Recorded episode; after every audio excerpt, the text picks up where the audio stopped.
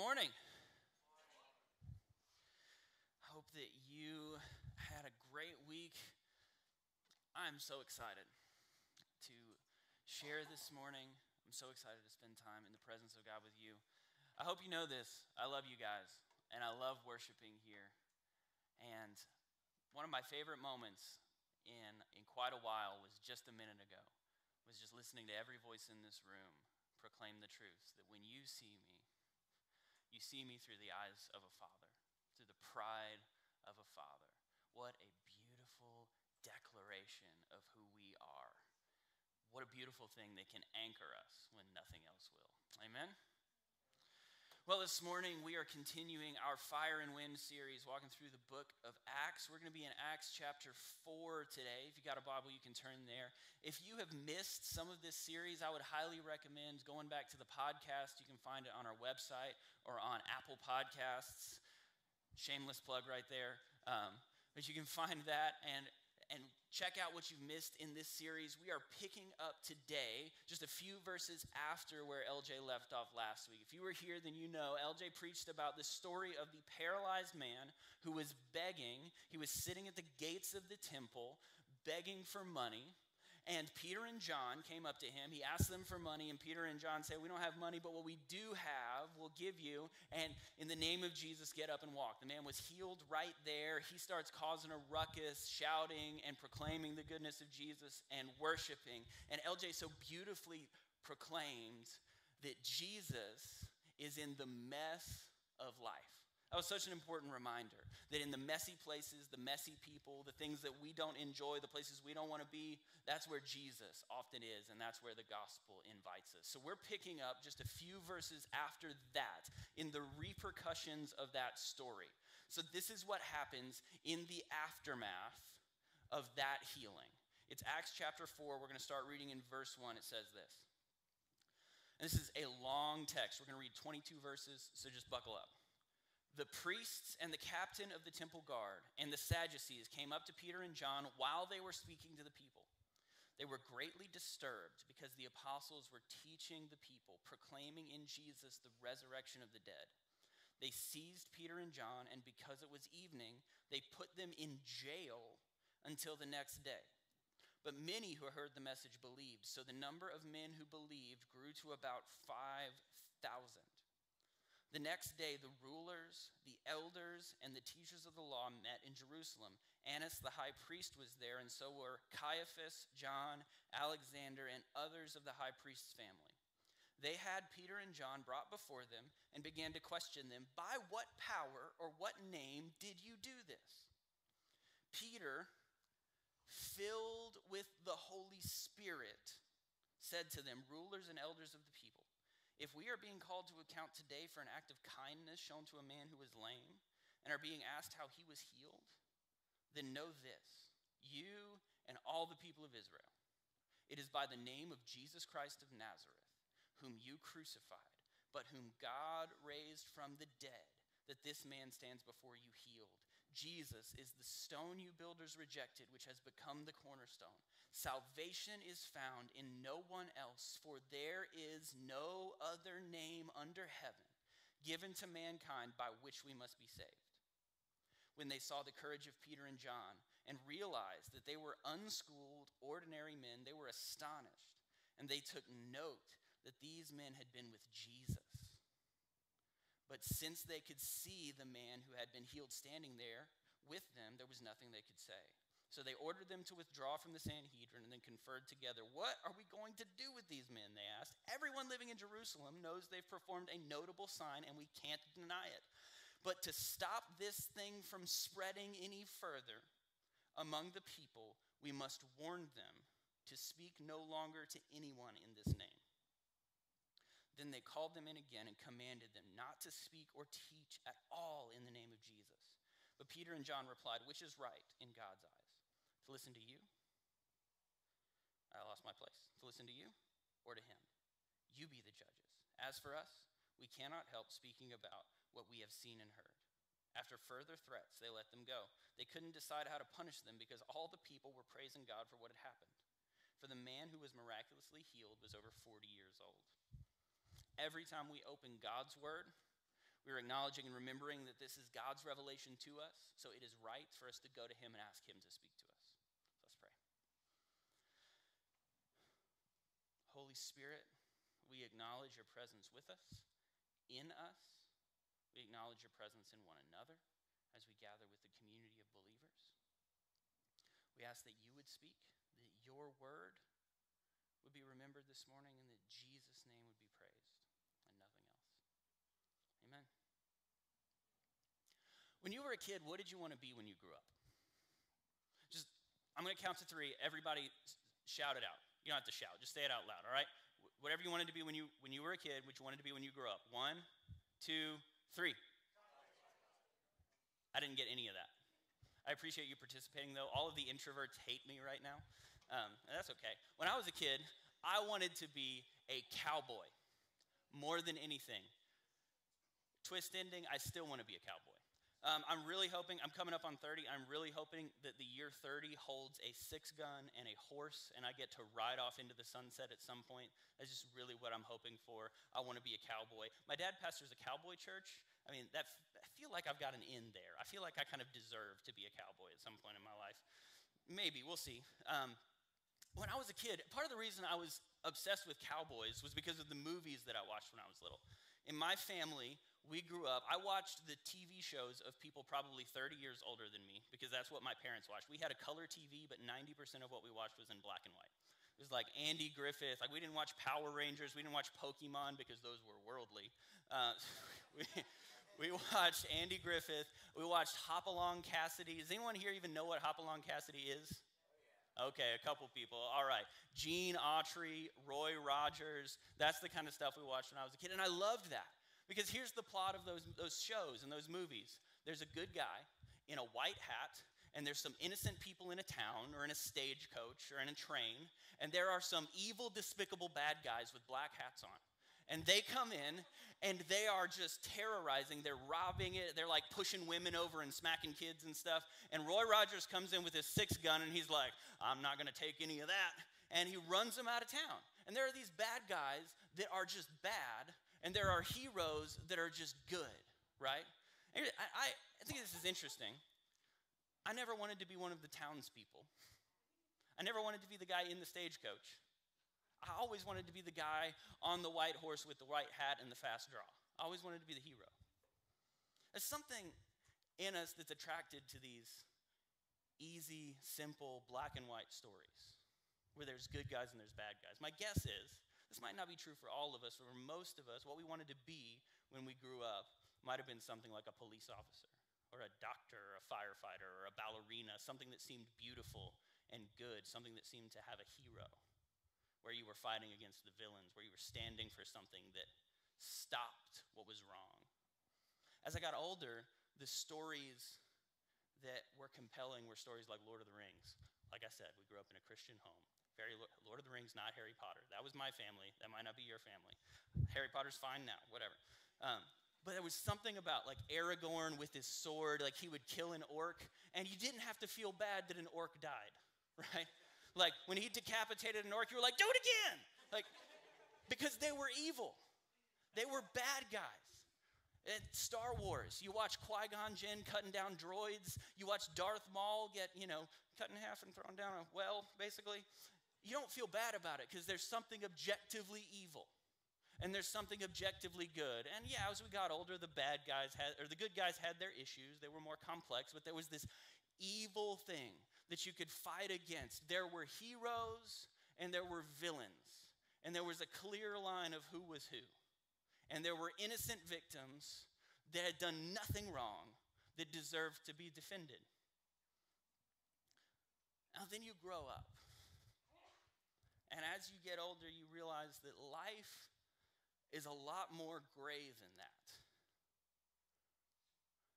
That all the heroes we thought were heroes are not as good as we thought they were, and the villains we thought were villains not as bad as we thought they were, and the innocent victims aren't as innocent as we thought they were. And it becomes a lot harder to figure out which side we're on. You know, it's interesting. We can feel like a villain in one place and a hero in another. You can feel like a hero at work and a villain at home. You can feel like feel like a villain every time you come into church, but a hero when you're with your friends. You can feel like a hero in your house with your family and a villain when you go into school.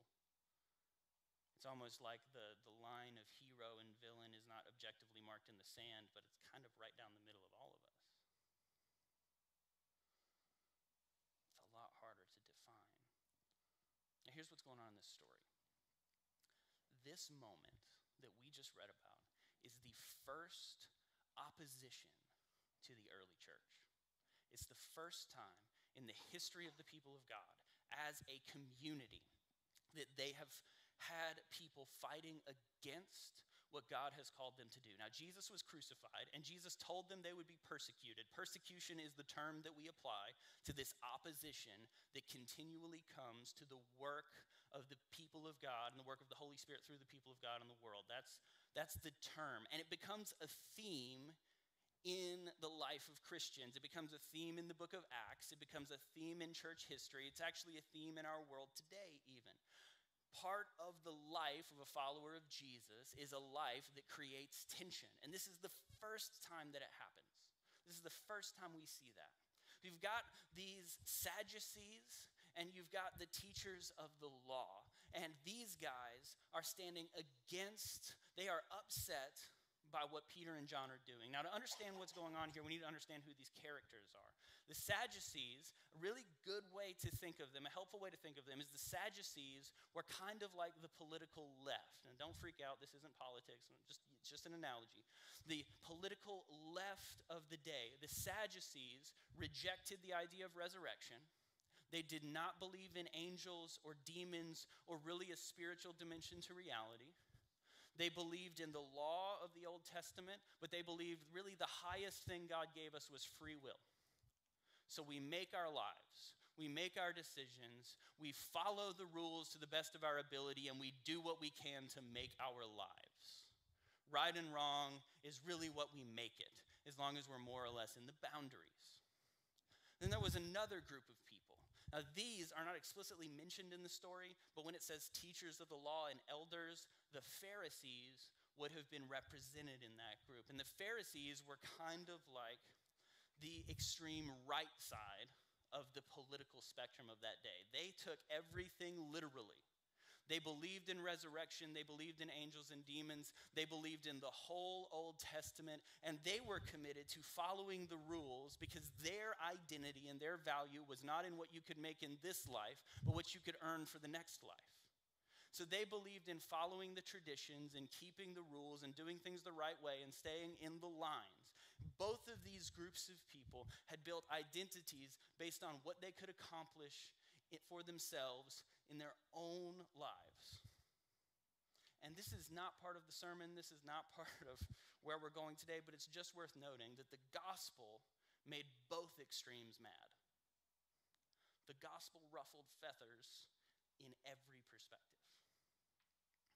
Now, here's the tendency that we have when we come to a story like this we see our people, we see the early church. We see Peter and John, leaders in the people that would ultimately become us. And we see good guys, and they've done something good. They've healed someone, someone who was 40 years old, someone who had lived enough life that he had not done anything that earned his healing. Someone who, at this point in his life, was probably past the age of even expecting healing. And he had been healed. It was just an act of kindness, but now the Pharisees and Sadducees and teachers of the law are upset about it. And here's our reaction we see heroes and we see villains. They are fighting against the goodness of the gospel. They are fighting against the work. How could they? I would never. I can't even imagine being angry that somebody got healed. We are the good guys. We're on the side of God, and there are these people working against our cause. What's wrong with them? We're doing good in the world. Heroes and villains. Now, what's interesting, what's compelling about this story is what Peter does. Now, he gets put in jail for healing someone. He spends the night in jail, and then he's brought to the court and given the chance to defend himself. And let me just tell you if that was me, if I had healed someone by the power of the Holy Spirit, and didn't feel like I did anything wrong, and then you gave me the chance to tell the court how I feel, I would basically give like Braveheart's freedom speech with a lot more bad words, probably, and just like defend myself and validate everything that I did. I, I mean, this is my chance to prove that I'm the hero in this story. This is my chance to draw the line in the sand. But what does Peter do? He preaches the gospel to the villain. Let me say that again. He preaches the gospel to the villain. And he says,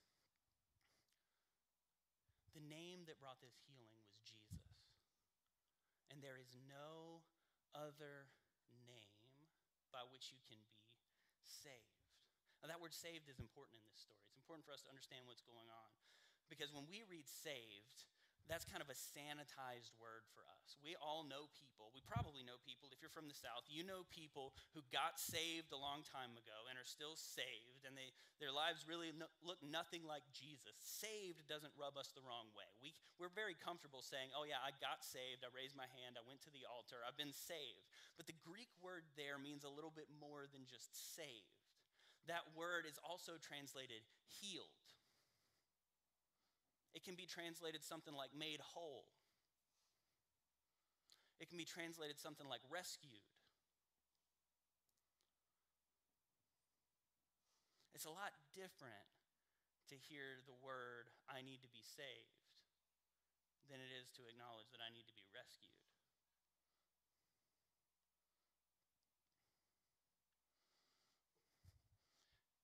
Peter looks at the villains in the story and he says, There is one name in which you can be rescued.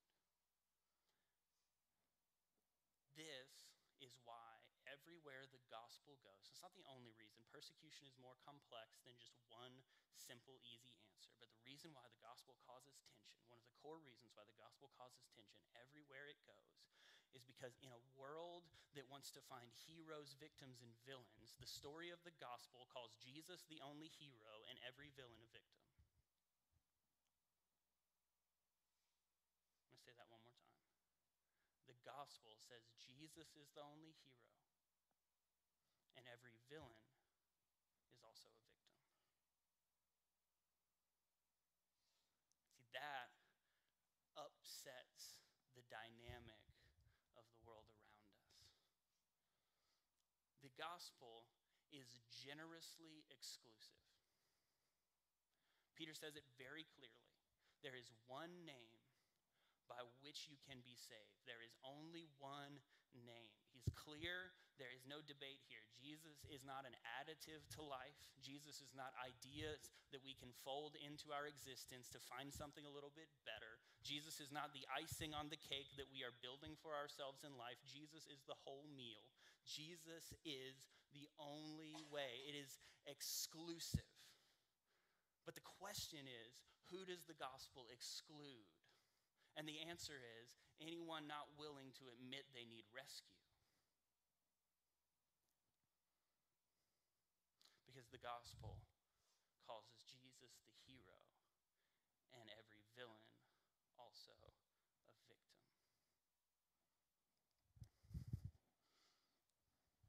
you can you can see why this causes tension in the world around us, right? You can see why this upsets the power dynamic because Jesus in his gentleness and his kindness, every time we look at our lives and we say, "Look what I built," Jesus whispers, "No, you didn't." Because he's kind and he's gentle. Every time we look at our lives and we say, I can do it on my own, I don't need help, he says, Yes, you do. Every time we look at our story and we say, I'm the hero, Jesus says, You're the victim. I'm the hero. I'm the rescuer. Jesus' exclusivity is his generosity because he robs us of anything that would entrap us. Jesus looks at those of us who think we have built a life for ourselves and he says, The thing that you are bragging about is the thing that's enslaving you. He says, The thing that you've built for yourself is the trap that's holding you, and I can rescue you. The only people the gospel excludes are people unwilling to admit that they need to be rescued, that they need to be here is the problem for us who follow Jesus, because in our modern world, we really, really like the idea of persecution. We talk about persecution a lot. In fact, persecution is very real. All over the world, there are people going to jail, there are people being killed, there are people being attacked because the gospel, the work of the gospel, upsets the power dynamic. The work of the gospel looks at everything around us and says, You haven't accomplished those things. Your righteousness isn't enough. You are invited to be rescued. And anyone who doesn't want to admit that they need rescue is threatened by that. The gospel causes tension everywhere it goes, but in our modern world, we really, really like to throw out truth in quips. We really, really like to argue on the internet, and then when people get angry at us, we call it persecution. If you're mean to someone and they're mean back, that's not persecution, that's an argument. Christians don't get persecuted because they're mean and condescending. Getting put on blast on the internet is not persecution. The God who was crucified while forgiving his murderers would find that offensive. Christians are persecuted because of the radical, exclusive generosity of our lives that upsets the worlds and empires we are building for ourselves the radical, exclusive generosity of our lives calls into question the foundational practices of the world around us, and that causes a riffle. That causes a problem. That's what leads to persecution. That's what leads to tension in our lives. What, the thing in our lives that causes tension is when we live so generously that it, that it threatens people who are keeping for themselves when we live so kindly that it threatens people who are cutting off toxic people.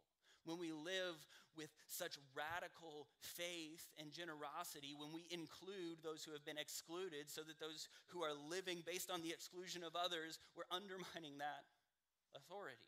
Do you see why the gospel causes tension? Do you see why the gospel causes the gospel's goodness causes tension? The generous exclusivity of Jesus causes tension. Why? Because he calls himself the only hero and every victim and every villain a victim.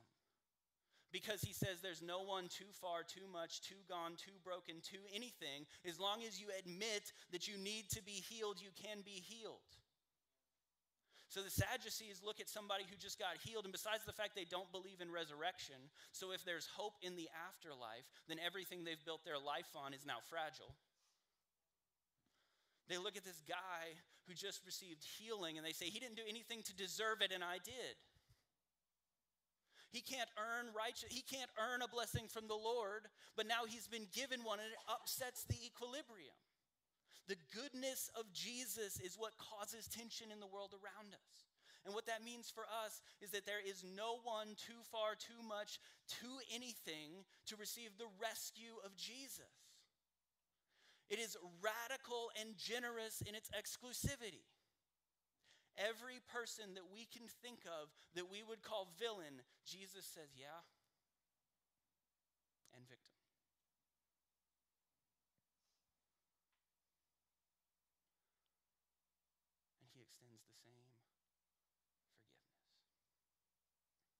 So, as we bring this to a conclusion, there are maybe three ways that this could be striking us this morning. That this idea of the exclusive generosity of Jesus that causes tension in the world around us. The first is that there might be some of us in this room who you know that you have been, you've got people in your life and in your mind that you have been thinking of as villains. And let, let me be very clear because this is, this is a touchy subject. Someone, just because someone can receive the forgiveness of Christ does not mean they're a safe person for you to be around. It's still important for you to be healthy and maintain boundaries. This is first and foremost about our perspective, about the way we pray and think about those people. If there's someone in your life that you see as a villain, that you see as on the other side of the line, then this morning, I think what this text offers to you is that you needed the same rescue they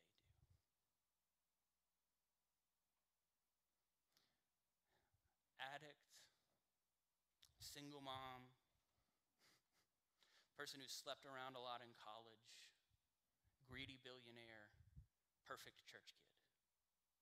All need the same rescue. Jesus is the only hero. And when we understand that Jesus is the only hero, then we understand that we all need rescue. And if I could give you one thing to do this morning, it would be to start praying for those who persecute you.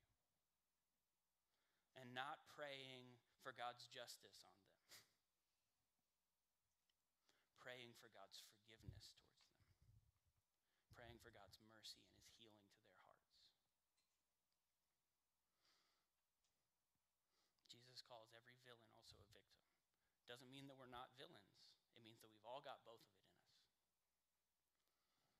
The second place that you might be this morning is you might be here, and the question that this text proposes to you is Is your life causing tension. And I don't mean do a bunch of people not like you. That's not, that's not what I mean. But Jesus said, Woe to you if everyone speaks well of you. Is the way that you live generously causing tension in a world that hoards and holds and protects? Is the way that you love fearlessly causing tension in a world built on self defense? is the way that you forgive causing tension to a world that cuts off toxic people. Is a, the way that you love threatening the way things work around you. Is the goodness and kindness and generosity of your life pointing to the exclusivity of Jesus? Once again, I'm not saying that everybody doesn't like you. I'm asking, does your life cause people to question? Does your life point to an exclusive Savior and point to the reality that everyone needs rescued? And lastly, you might be here this morning. I do not know the stories or the hearts of anyone here. You might be here this morning, and when you came in, you thought of yourself as a villain. Some of us have spent our whole lives trying to pretend that's not true, but when we look in the mirror, we see what we've tried to get everyone else not to see. Some of us have, honestly, we've, we've just convinced ourselves there's nothing we can do about we're just a villain, so we've steered into it. We've given up trying anything else. Most of us are in the middle. But the gospel of Jesus says he's the only hero, and every villain is also a victim, and he offers rescue to anyone who would call upon his name. No one is too far. There is no person who needs more rescue than I do. There is no person who needs less rescue than you do. We all need to be rescued. And what I want to tell you this morning is that the rescue, the hope, the healing and wholeness of Jesus is not just that you are saved from dangling over an eternal fire pot, but it is that you are invited into transformation, that you are invited into reconciliation to God, that you are invited into a different life. What I'm telling you is you do not have to live as a villain. Your life can be different. You can be called different by Jesus, and you can live different through the power of the Holy Spirit in the name of Jesus. There is hope for now and for eternity. And Jen and I worked for a missions organization. Um, we were working with a lot of young people and people called hippie travelers, which I do not have time to go into what that means this morning, but there was a subsidiary nonprofit of our organization called the Reshma Project. The Reshma Project works to fight against human trafficking, primarily in India. So they would go in and they would rescue and offer discipleship and job training to women who were coming out of human trafficking. But there was something that we learned very early on in doing this work that I couldn't stand. It's that the people who would teach about it and talk about it would say, We're actually here to rescue the pimps and the Johns and the traffickers just as much as we are the women who are being trafficked. I hated that. I really like the idea of when I get my horse and my six gun, just like riding in and cleaning up all the bad guys. like I, I, looked at that situation and I said, How could they? How de- I would never. And then they went on and they said, Well, you know, most of the most of the traffickers were actually trafficked themselves. Or they were abused. Or they didn't feel like they had any other option. And that doesn't negate sin. Sin is sin. That doesn't negate what happened. But what it means is that there is no person who needs more rescue. That we serve was forgiving his murderers while they were murdering him. We serve a king whose radical and unending love is offered to everyone. And the thing that is hardest for those of us who generally live in the middle class to understand is that Jesus' love is extended to us just as much as it is to the people that we are convinced are too far gone and are too much and can't change, the people that we think are stuck and are evil. There's a reason why the gospel always takes root amongst people who have been victimized and villainized before it takes root among people who are comfortable. Because the gospel tells comfortable people to admit that they're a villain victim and it tells villainized and victimized people that they can be rescued. That's why the gospel causes tension everywhere it goes. Everywhere it goes. There is no one, there is no one, there is no one who is excluded from the love of Christ if they will admit that they need rescue. There is one name, and that name offers rescue, hope, redemption, and reconciliation